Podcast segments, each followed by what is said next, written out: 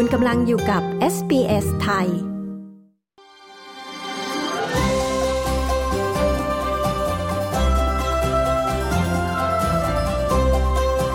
เรื่องยอดฮิตอันดับ 5 ของปี 2023 ติวเตอร์ไทยอธิบายการสอบซ่อม IELTS หรือที่เรียกว่า One Skill Retake ค่ะ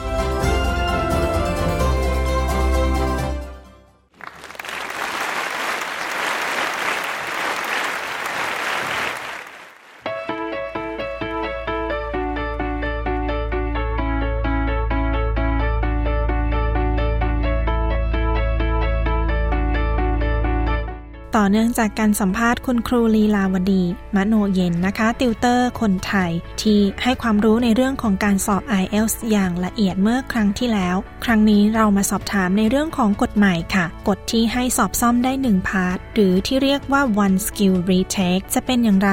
ดิฉันชลดากรมยินดี SBS ไทยรายงานค่ะ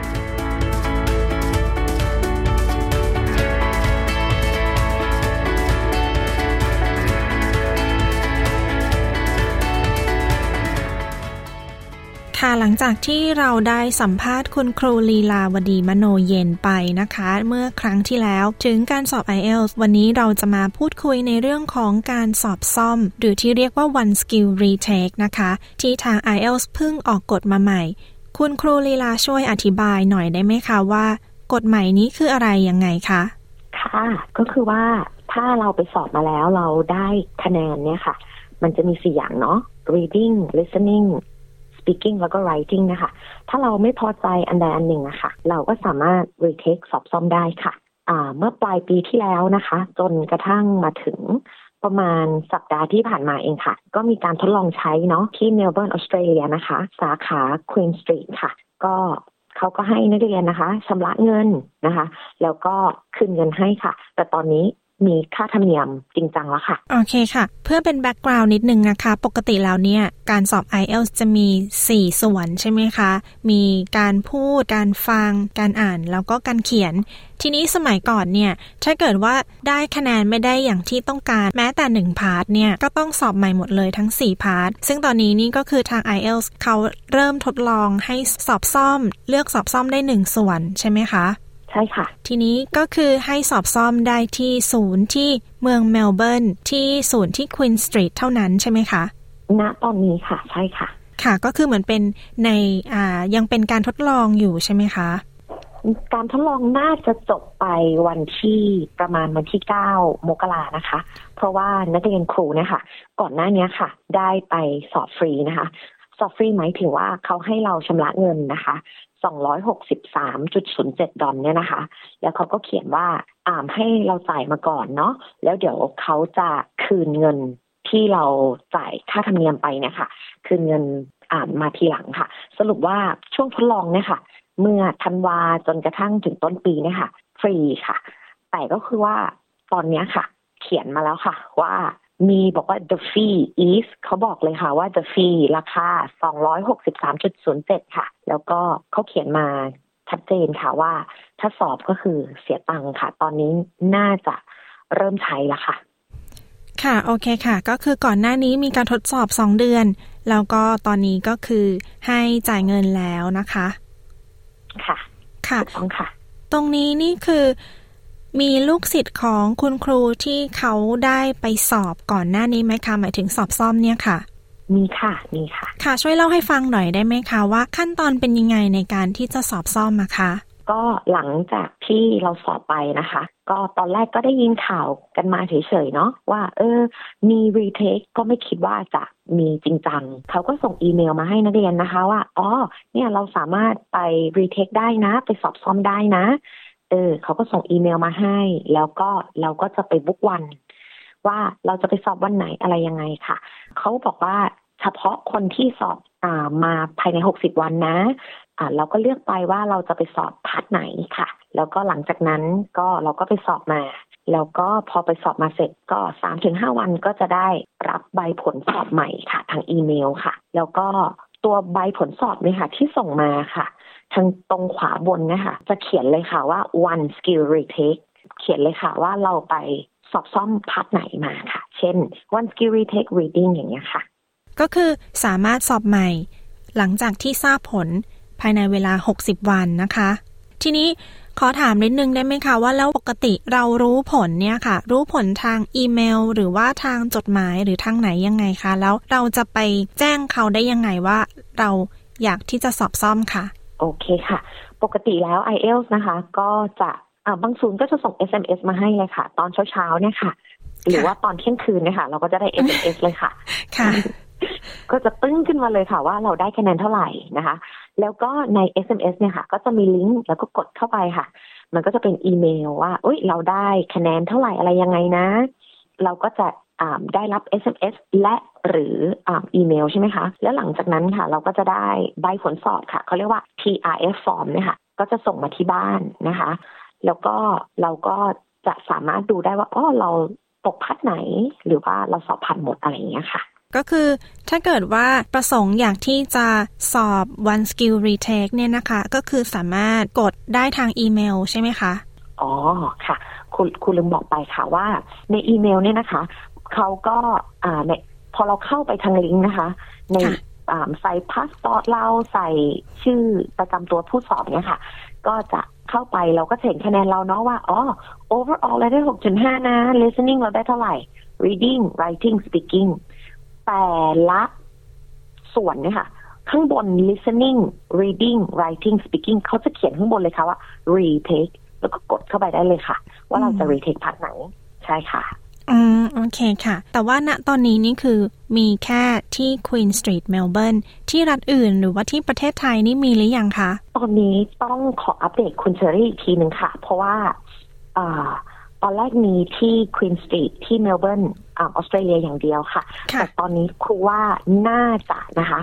น่าจะเริ่มกระจายหลาย ๆ ศูนย์ในออสเตรเลียแล้วค่ะ แต่ที่ไทยน่าจะยังไม่มีค่ะ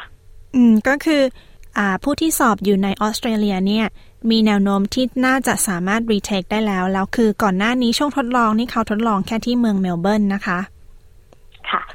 แล้วตอนนี้ค่ะ ก็ที่เมลเบิร์นเนี่ยค่ะ ให้ retake ได้แล้วค่ะ ที่ Queen Street นะคะ ส่งอีเมลมาให้นักเรียนค่ะ แล้วนักเรียนก็สามารถกด retake ได้ละค่ะ แล้วก็เสียค่าธรรมเนียมแล้วค่ะ ตอนนี้ โอเคค่ะ แล้วเวลาที่ retake เนี่ยค่ะ คือต้อง retake ยังไงคะต้องกลับไปที่ศูนย์ หรือว่าสามารถทำได้ออนไลน์ค่ะ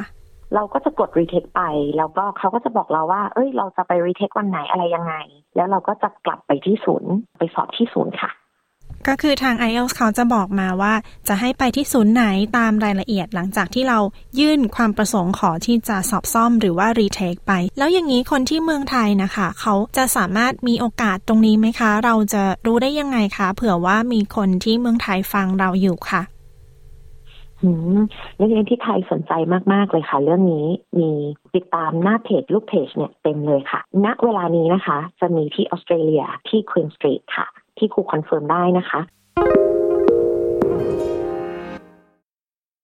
คุณกำลังฟังบทสัมภาษณ์รายละเอียดการสอบซ่อม ที่เรียกว่า one skill retake ของการสอบ IELTS จากคุณครูลีลาวดี มโนเย็น ติวเตอร์คนไทย กับดิฉันชลดากรมยินดี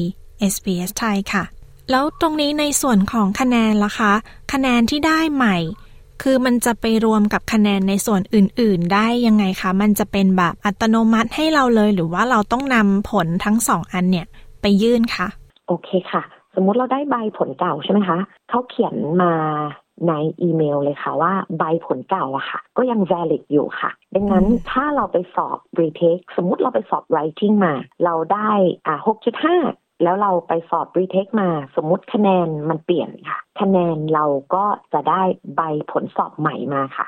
แล้วสมมุติคะแนนเราเพิ่ม overall เราก็จะเพิ่มค่ะ สมมุติถ้าคะแนนเราลด overall เราก็จะลดค่ะดังนั้นเราจะได้ส่ง test report form เลยค่ะอ๋อโอเคค่ะ ก็คือถ้าเกิดว่าได้อันใหม่แล้วคือ ข้อมูลเราก็ต้องนำไปทั้งสองอันนะคะ ใช่ค่ะ ใช้ได้ทั้งคู่เลยค่ะ ได้ทั้งสองใบเลยค่ะ อ๋อโอเคค่ะ แล้วทีนี้ในส่วนของคะแนนใหม่เนี่ยค่ะ พอดีว่ามันจะมีในเรื่องของความที่บางคนยังไม่เข้าใจว่าคะแนน IELTS เนี่ยมีอายุอยู่ได้นานขนาดไหนคะอายุนะคะก็คือว่าสมมติถ้าเราจะไปเรียนต่อ ถ้าเรียนต่อเนี่ยสองปีค่ะ ส่วนมากมหาลัยอะค่ะ ก็จะบอกว่าไม่เกินสองปีนะ แต่ถ้ายื่นวีซ่าทางอิมิเกรชันก็จะรับภายในสามปีค่ะ ในใบผลสอบค่ะ มันจะไม่มีเขียนนะคะว่า เราอ่าหมดอายุอะไรยังไง แต่เราจะนับตั้งแต่แบบเออที่ใบมันออกมานะคะ แล้วก็คือแล้วแต่มหาลัยด้วยค่ะ บางมหาลัยก็ในช่วงโควิดก็อรุ่มอร่วยค่ะ ว่า เออสามปีก็ได้นะอะไรอย่างเงี้ยค่ะสรุปว่าถ้าเรียนนะคะ ก็สองปี แต่ถ้ายื่นวีซ่าจะสามปีค่ะ ก็คือว่าตัวคะแนนจริง ๆ เนี่ยไม่ได้มีอายุแต่ว่าคนที่เราจะต้องเอาคะแนนไปยื่น หรือคนที่ให้ข้อกำหนดกับเราว่า เราจะต้องเอาคะแนนภาษาอังกฤษไปยื่นเนี่ย เขาจะกำหนดว่าจะต้องสอบภายในเวลา 1 2 3 ปีอะไรอย่างนี้นะคะ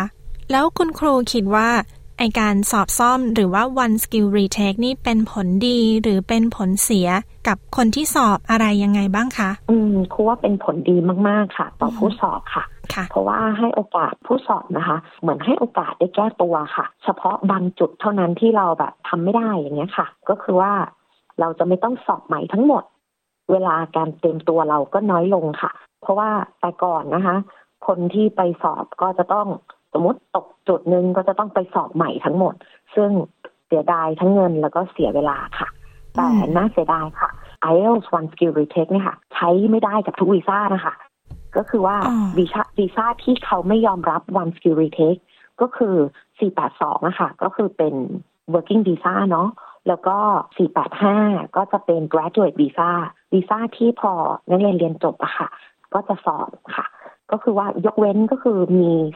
482 485แล้วก็476ค่ะ อืม ก็คือไอการสอบซ่อมเนี่ย ใช้ไม่ได้กับทุกที่ แล้วก็ต้องดูดีๆ ใช่ไหมคะ ว่าเราจะสามารถสอบรีเทคได้ไหม ไม่งั้นก็จะเสียดายเงินแล้วเวลาอย่างนี้ใช่ไหมคะ ใช่ค่ะ ก็คือว่าหลายคนก็สงสัยว่า เอ้ยครูคะแล้วอ่า one skill retake เนี่ยไอสอบซ่อมเนี่ยใช้ได้กับหลาย ๆ วีซ่าหรือว่าไปอ่าไปเรียนต่อเนี่ยได้แน่นอนอยู่แล้ว แต่ยกเว้น วีซ่าสับคลาส C76 482 แล้วก็ 485 หลายคนก็สงสัยว่า แล้วจะรู้ได้ยังไงอะคะ ว่าของเรามัน retake อืมก็ตามที่ครูบอกไปข้างต้นเนาะว่า ตรงขวาบนเนี่ยค่ะ มันจะเขียนไว้ว่า one skill retake เรา retake skill ไหน เขาจะเขียนมาเลยค่ะ ถามเพื่อคนอื่นนะคะว่า ถ้าเกิดเราเนี่ยรีเทคเราก็ยังไม่ได้คะแนนอย่างที่ต้องการเนี่ยค่ะ คุณครูมีคำแนะนำยังไงบ้างคะ มันจะมีอีกอย่างหนึ่งนะคะ เรียกว่า remark remark อืมตามชื่อมันเลยค่ะ mark ก็คือคะแนน re ก็คืออีกครั้ง ให้เขาตรวจคะแนนใหม่อีกครั้งหนึ่งอะค่ะ ก็คือว่าราคา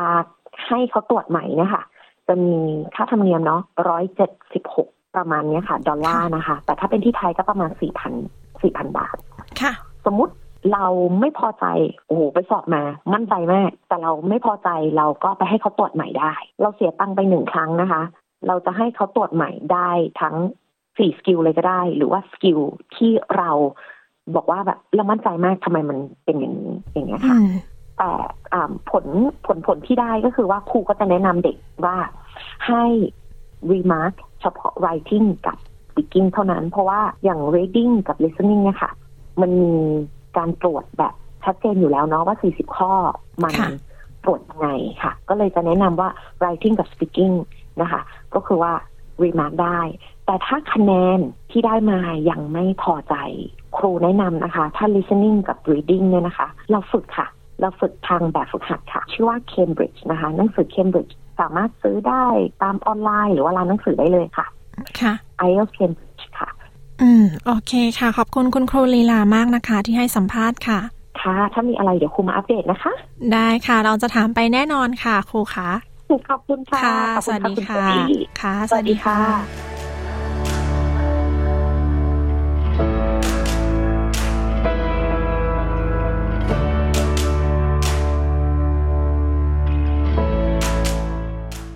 ที่จบไปนั้นคือบทสัมภาษณ์ติวเตอร์คนไทยนะคะ ครูลีลาวดี มโนเย็น กับการอัปเดตการสอบซ่อมได้ 1 part หรือ one skill retake ของการสอบ IELTS ค่ะ ครูลีลาเคยให้สัมภาษณ์กับเราไว้ก่อนหน้านี้นะคะ ในเรื่องของรายละเอียดการสอบ IELTS รวมถึงแนะนำเคล็ดลับ สามารถหาฟังได้ในหัวข้อติวเตอร์ไทย อธิบายการสอบ IELTS โดยละเอียด เผยเคล็ดลับทำคะแนน สามารถหาฟังได้ที่เว็บไซต์ของเราหรือตามพอดแคสต์แพลตฟอร์มทุกที่ค่ะ ดิฉันชลดากรมยินดี SBS ไทย รายงานค่ะ